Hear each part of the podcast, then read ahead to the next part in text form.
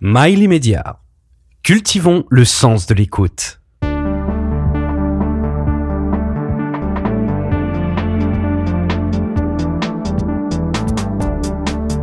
Pourquoi Une émission présentée par Frédéric Tadei? Jacques Attali, euh, vous êtes pour moi euh, l'un des grands penseurs de notre temps. On s'en est pas toujours aperçu parce que vous avez été longtemps le conseiller de François Mitterrand et que peu de gens ont lu vos livres théoriques. Euh, mais pour avoir fait un livre d'entretien avec vous, à tort et à raison, je peux témoigner que vous vous êtes rarement trompé. Vous avez presque toujours eu entre 15 et 20 ans d'avance sur le reste de la société. Cependant, c'est toujours un risque de vouloir prévenir, prévoir l'avenir. Euh, c'est un risque, au fond, que peu d'intellectuels prennent. Pourquoi l'avez-vous pris, vous? Je sais pas, euh, ça m'est venu très tôt. Euh, je dirais, dès mon troisième ou quatrième livre, j'ai eu envie de, de me servir d'histoire pour comprendre l'avenir. Ça m'est venu, mon premier livre où je fais ça, c'est mon livre sur la musique. Oui, et parce que, peut-être parce que je suis issu d'une culture où c'est très important de prévoir l'avenir peut-être aussi plus spécifiquement parce que la façon dont mon père a prévu l'avenir, euh, avec une incroyable perspicacité, qui nous a fait quitter l'Algérie alors que la guerre d'Algérie ne faisait que commencer, où personne ne prévoyait ce qui allait suivre, et où lui a tout de suite vu que l'indépendance était là et qu'on n'avait pas notre place. C'est peut-être inconsciemment ce qui m'a poussé à attacher de l'importance à, à essayer de comprendre ce qui nous attendait. En même temps, quand on prévoit l'avenir, beaucoup de gens vous en veulent au moment où vous le faites, parce que vous prévoyez aussi des choses qui peuvent paraître désagréables. On vous traite de Cassandre, euh, même si vous le faites pour les éviter. Euh, et puis ensuite, quand 15 ou 20 ans ont passé, on se souvient pas que vous aviez prévu. Donc, il y a quelque chose d'ingrat. Oui, si je peux pousser un certain nombre de gens à prendre conscience de ces risques pour aider à ce qu'on les évite, c'est déjà ça. Mais c'est vrai que ce que vous dites est vrai. Je, on m'accuse d'être responsable des catastrophes qui arrivent, on m'accuse de, les souhaiter, on m'accuse d'aider à ce qu'elles se manifestent. Et puis parfois on invente des citations de, livres que j'ai jamais écrits pour me faire porter des responsabilités euh, absolument invraisemblables et apocalyptiques. Mais bon, c'est la nature des choses, c'est la rançon de, l'accès au, grand public que d'être euh, soumis à ce genre de caricature. Dans le monde mode d'emploi euh, qui vient de paraître chez Flammarion, euh, que vous auriez, j'ai l'impression que vous auriez pu l'intituler Jacques Altali mode d'emploi, parce que vous y dévoilez en détail votre méthode pour prévoir l'avenir. Oui, c'est, c'est, c'est, alors, je sais pas lequel des deux aurait été plus mégalomaniaque comme titre. J'ai choisi celui qui était peut-être un peu moins, mais disons moins narcissique, peut-être pas moins mégalomaniaque. Non, j'essaie de mettre à disposition de ceux qui veulent bien me lire les moyens que j'utilise pour comprendre ce qui peut arriver. Et les moyens sont simples. C'est d'essayer de, de, lire l'histoire et de tirer de l'histoire quelques leçons qui, si elles sont valables depuis 3000 ans, sont peut-être valables pour encore 30 ans. Voilà. C'est d'autant plus intéressant que généralement, c'est à la science économique que l'on demande de prévoir l'avenir, ce que très peu d'économistes font. Ceux qui sont capables de prévoir l'avenir, ils travaillent dans les banques. Euh, les économistes qui écrivent des livres, eux, ils nous racontent le passé. Oui, et ceux qui travaillent dans les banques n'ont pas beaucoup de, de liberté de manœuvre parce qu'il s'agit de prévoir euh, au plus tard à, un an, au mieux à la journée. Ils tremblent quand leurs prévisions sur la journée sont trompées et qu'ils ont fait perdre de l'argent à leur propre banque ou aux clients de leur banque. Donc c'est en effet un métier extrêmement difficile. Pour ça que c'est d'une façon plus confortable de faire ce que je fais moi, c'est-à-dire non pas de prévoir le, le cours du pétrole d'après-demain, mais les tendances à 20 ou 30 ans. On a un petit peu moins de chances de dire n'importe quoi. Alors pour prévoir l'avenir, pour prévoir ce que sera le monde dans 20 ou 30 ans, vous l'avez dit, euh, il faut euh, il faut utiliser l'histoire. En fait, il faut chercher des lois. Et c'est ce que vous avez toujours fait toute votre vie. Vous avez cherché des lois surtout. Oui, c'est une méthode euh, très simple. C'est la méthode qu'on emploie en sciences physiques, qui sont des lois qui sont valables et qui cessent d'être valables à un certain moment, comme les lois de les lois qu'a pu mettre en, vie, en valeur Newton ou ou Einstein ou, d'autres savants, des longues lois qui sont valables à un certain moment et qui, lorsqu'on prend une autre échelle ou une autre point de vue, ne sont plus valables. Donc, j'ai essayé de chercher des lois dans l'histoire. Je suis pas le seul, hein. on est un certain nombre à le faire, et je m'appuie sur beaucoup de travaux, en particulier de l'école historique française, et à partir de ces lois et de celles que moi je, je les scelle en plus, d'en tirer quelques prévisions. Voilà. Il faut aussi transférer, dites-vous, une idée d'un domaine à l'autre. Il faut établir des passerelles. Je, je pense qu'il n'y a pas grand-chose de nouveau dans tout domaine qui ne soit pas un pont fait entre deux, deux choses connues. Euh, sauf évidemment les, les œuvres d'art pures qui, elles, sont peut-être sorties de nulle part. Mais euh, en science, c'est toujours la mise en relation de domaines qu'on n'avait pas pensé à mettre en relation. Soit des méthodes d'un domaine qu'on utilise dans un autre, soit, soit une expérience qui a marché quelque part et qui va marcher ailleurs. Euh, J'ai toujours pensé que euh, c'était comme ça qu'on qu essayait de, qu'on pouvait le mieux comprendre. Et, et c'est pour ça qu'il faut essayer de connaître un maximum de domaines différents pour pouvoir euh, faire ce pont. Par exemple, quand j'ai fait il y a très longtemps dans ce livre sur la musique un pont entre euh, la dynamique historique de la musique et la théorie du bouc émissaire chez René Girard, personne n'y avait pensé. Et c'est deux domaines qui, a priori, n'ont absolument aucun rapport. Or, ça marche très bien. De même, quand euh, vous établissez un pont entre la dynamique de la musique et la dynamique Des du sociétés. monde, ou du moins de l'organisation économique du monde. Et vous dites que finalement, pratiquement un siècle après, ça se Oui. reproduit. C'est assez facile à, à- à comprendre. Et d'abord, ça marche. Quand, quand le concert apparaît, un siècle après, la société bourgeoise enferme non seulement les spectateurs qui payent un ticket, mais les gens dans l'économie de marché. Quand apparaît le gramophone, c'est juste avant que va apparaître la production en série de la plupart des biens. Internet commence d'abord par la musique avec euh, tout le débat sur le caractère payant ou gratuit de la musique en ligne, bien avant qu'on on se pose la, même question sur l'ensemble de l'économie de marché passant sur Internet. Donc il y a beaucoup, beaucoup de... La raison est simple. C'est que la, la musique, comme les mathématiques et comme la finance, et peut-être sans doute quelques autres domaines, est du domaine du signal pur, de l'information pure. Or, c'est plus facile d'explorer le champ des possibles dans un domaine d'information pure que dans un domaine qui exige de faire bouger de la matière Vous voulez dire que c'est l'immatériel, la musique comme la finance. comme la physique ou comme les mathématiques ou comme la science. Donc on peut explorer plus vite le champ des possibles. Donc euh, on, on- ce qui va ensuite se faire dans le domaine matériel a déjà été tenté dans le domaine immatériel. Et donc ce qu'on a vu dans le domaine immatériel, on sait qu'on va le revoir un peu plus tard dans le domaine matériel. Ce qu'on voit bien euh, quand on lit... euh, C'est ce que Marx appelle la relation entre l'idéologie et l'infrastructure. Ce qu'on voit bien euh, quand on lit le, le monde mode d'emploi, euh, euh, c'est que au fond, dès le début, vous avez eu besoin de venir, de faire de l'histoire globale. À une époque où c'était pas encore du tout la mode, hein, notamment en France, de faire de l'histoire globale. Vous avez fait des histoires globales de la musique, du capitalisme, euh, de l'alimentation, de la propriété, de l'amour, euh, et encore très récemment, vous avez sorti une histoire mondiale des médias Et de l'éducation. et l'éducation, c'est le dernier en date, effectivement. Au fond, c'est le seul moyen si on veut dominer son sujet et si on veut pouvoir en tirer des lois. Oui, parce que c'est toujours, toujours comme, demandé comment les gens pouvaient réfléchir simplement en regardant ce qui s'est passé en France entre 1980 et l'an 2000. Quoi. C'est, c'est ultra provincial. Euh, il, faut, il faut essayer de comprendre euh, des choses plus longues dans l'espace et dans le temps. Dans l'espace et dans le temps. Euh, ne serait-ce que pour avoir des moyens de comparer. Et puis parce que forcément, ce qui s'est tenté ici, s'est tenté ailleurs. Puis parce que ce qui se passe ici est influencé par ce qui se passe ailleurs. Et, et donc, euh, j'ai toujours pensé qu'il fallait avoir un regard aussi global que possible. Quand on regarde une carte de géographie, il faut regarder la carte de la planète, sinon ça n'a aucun intérêt. Euh, et donc, pour moi, c'est tout, tout de suite une, une évidence. Encore une fois, ça a commencé par la musique, puis ensuite j'ai continué avec tous les sujets dont vous avez dit, dont, dont vous avez parlé, aussi l'histoire de la géopolitique, de, du temps, de, du labyrinthe, du nomadisme. Enfin, j'en ai fait un nombre incalculable, peut-être 25, je crois, qui forment un- une sorte d'histoire globale du monde sectoriel. Et donc, ce dernier, ce plus récent livre est un peu une sorte de, de synthèse euh, rapide. De, oui, de condenser et de, et de mode d'emploi. Le titre Ouais. est bien choisi, comme souvent dans vos livres, euh, parce que au fond, on peut, on peut le faire sien.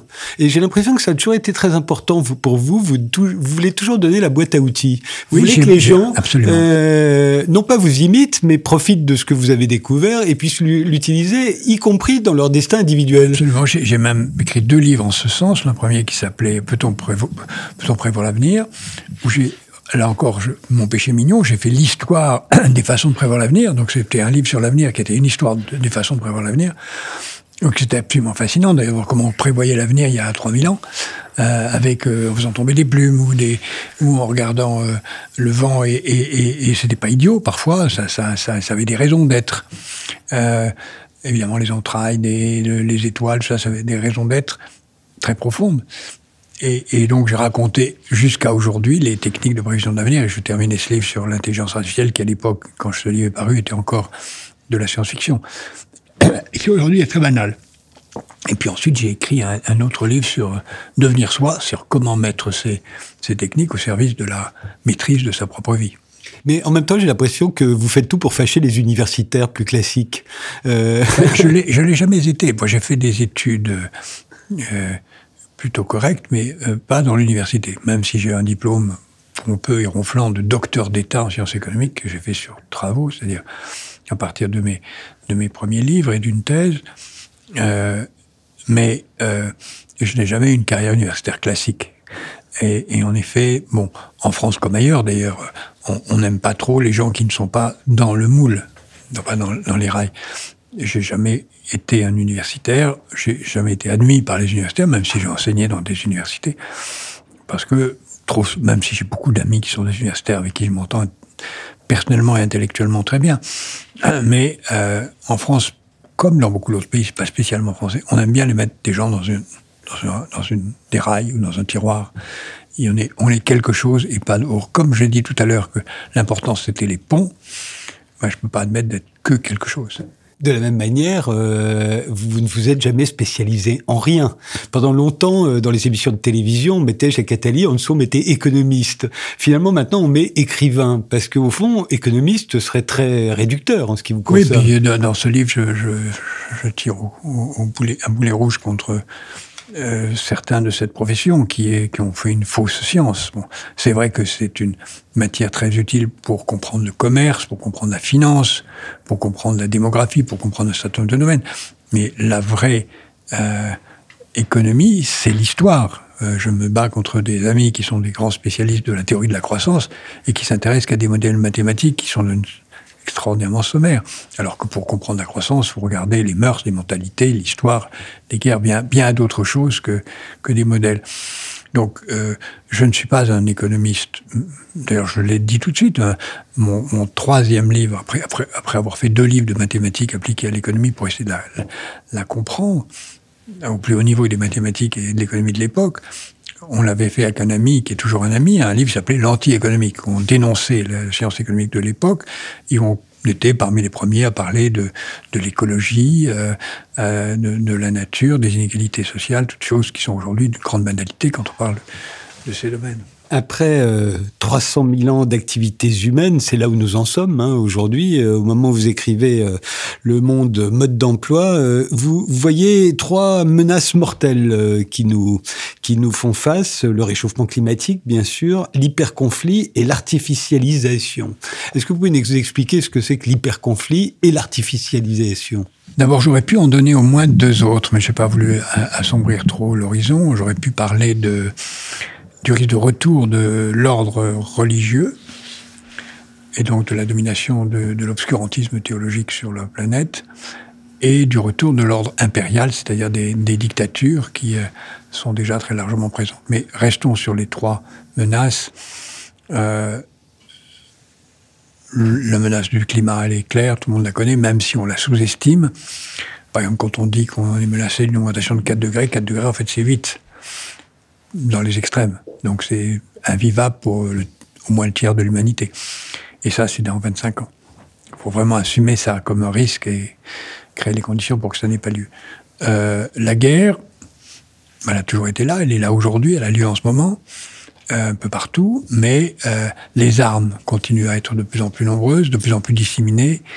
Il y a de moins en moins d'états de droit, de moins en moins de moyens de créer l'arbitrage préalable au conflit et euh, les sources de conflit, les lieux de conflit se multiplient. Ce qui se passe aujourd'hui entre l'Ukraine et la Russie est au bord de se passer entre Taïwan et la Chine communiste pour la même raison, c'est-à-dire que la Chine communiste ne peut pas admettre qu'une partie du peuple chinois soit euh, dans un régime démocratique, comme la, Russie euh, communiste, ou totalitaire ne veut pas admettre qu'une partie du peuple anciennement russe soit dans une démocratie. Donc il faut détruire plus la, tentation démocratique en Russie en attaquant l'Ukraine et la tentation démocratique en Chine en attaquant Taïwan.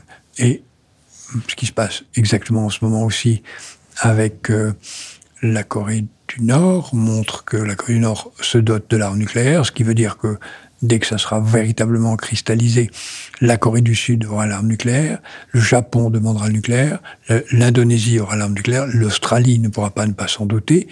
Et à ce moment-là, on est parti vers la multiplication qu'on essaye d'éviter depuis 50 ans, qui rend la guerre nucléaire de plus en plus probable. Plus il y a d'acteurs, moins la possibilité de les maîtriser euh, est, est forte. En ce qui concerne l'artificialisation, c'est une, de vos plus vieilles théories, hein, euh, Jacques Attali. Euh, c'est l'idée que depuis la naissance, euh, depuis sa naissance, le capitalisme euh, transforme euh, les tout en marchandises, en objets. Et, euh, et, et l'artificialisation qui nous menace, dites-vous, c'est au fond c'est la transformation de l'homme lui-même en une marchandise. Alors c'est vrai depuis très longtemps. J'ai écrit une histoire de la médecine il y a très longtemps qui est fondé sur ce principe, où je disais que l'homme avait commencé cannibale et va finir cannibale en mangeant non plus lui-même, mais des prothèses et des objets à sa propre image, on y, est, on y est presque. En fait, ça commence pas avec le capitalisme, ça commence avant. À partir du moment où on a un levier, on a une prothèse, un moyen de faire mieux que tout seul. Et c'est très bien. L'homme s'est donné plein de moyens d'éliminer la souffrance, la peine, l'effort. C'est très bien. Mais il y a un moment où on franchit les frontières. Et la question est où on met la frontière. il y a un mot de la langue française que j'aime beaucoup, c'est le mot distinction, être distingué. Et il faut distinguer ce qu'on a le droit éthiquement de faire ou pas. Par exemple, si on prend la vie humaine, quand la vie humaine devient-elle un artefact? On peut dire est un artefact ce qui a été construit artificiellement. Très bien. Est-ce qu'on peut pas dire sans polémique excessive, que l'artificialisation commence avec le coitus interruptus, puisqu'on a une décision volontaire de faire ou de ne pas faire un enfant. Un peu plus loin, évidemment, avec euh, le préservatif, plus loin encore avec l'avortement, plus loin encore avec euh, la fécondation in vitro, plus loin encore avec euh, la PMA et plus loin encore avec la GPA. Là, on a déjà un sentiment qu'on franchit une frontière, même si toutes les autres ont été des batailles extraordinaires pour être franchies et des instruments de liberté. Mais celle-là, on l'a franchie. Mais si on l'a franchie, quelle est la suivante? La suivante, c'est de, si on a GPA, on peut avoir, et techniquement on n'est pas loin de l'avoir, la conception et la, euh, la gestation dans un utérus artificiel. Aujourd'hui, on peut avoir les premières semaines dans un utérus artificiel et les dernières semaines ou même derniers mois dans un utérus artificiel.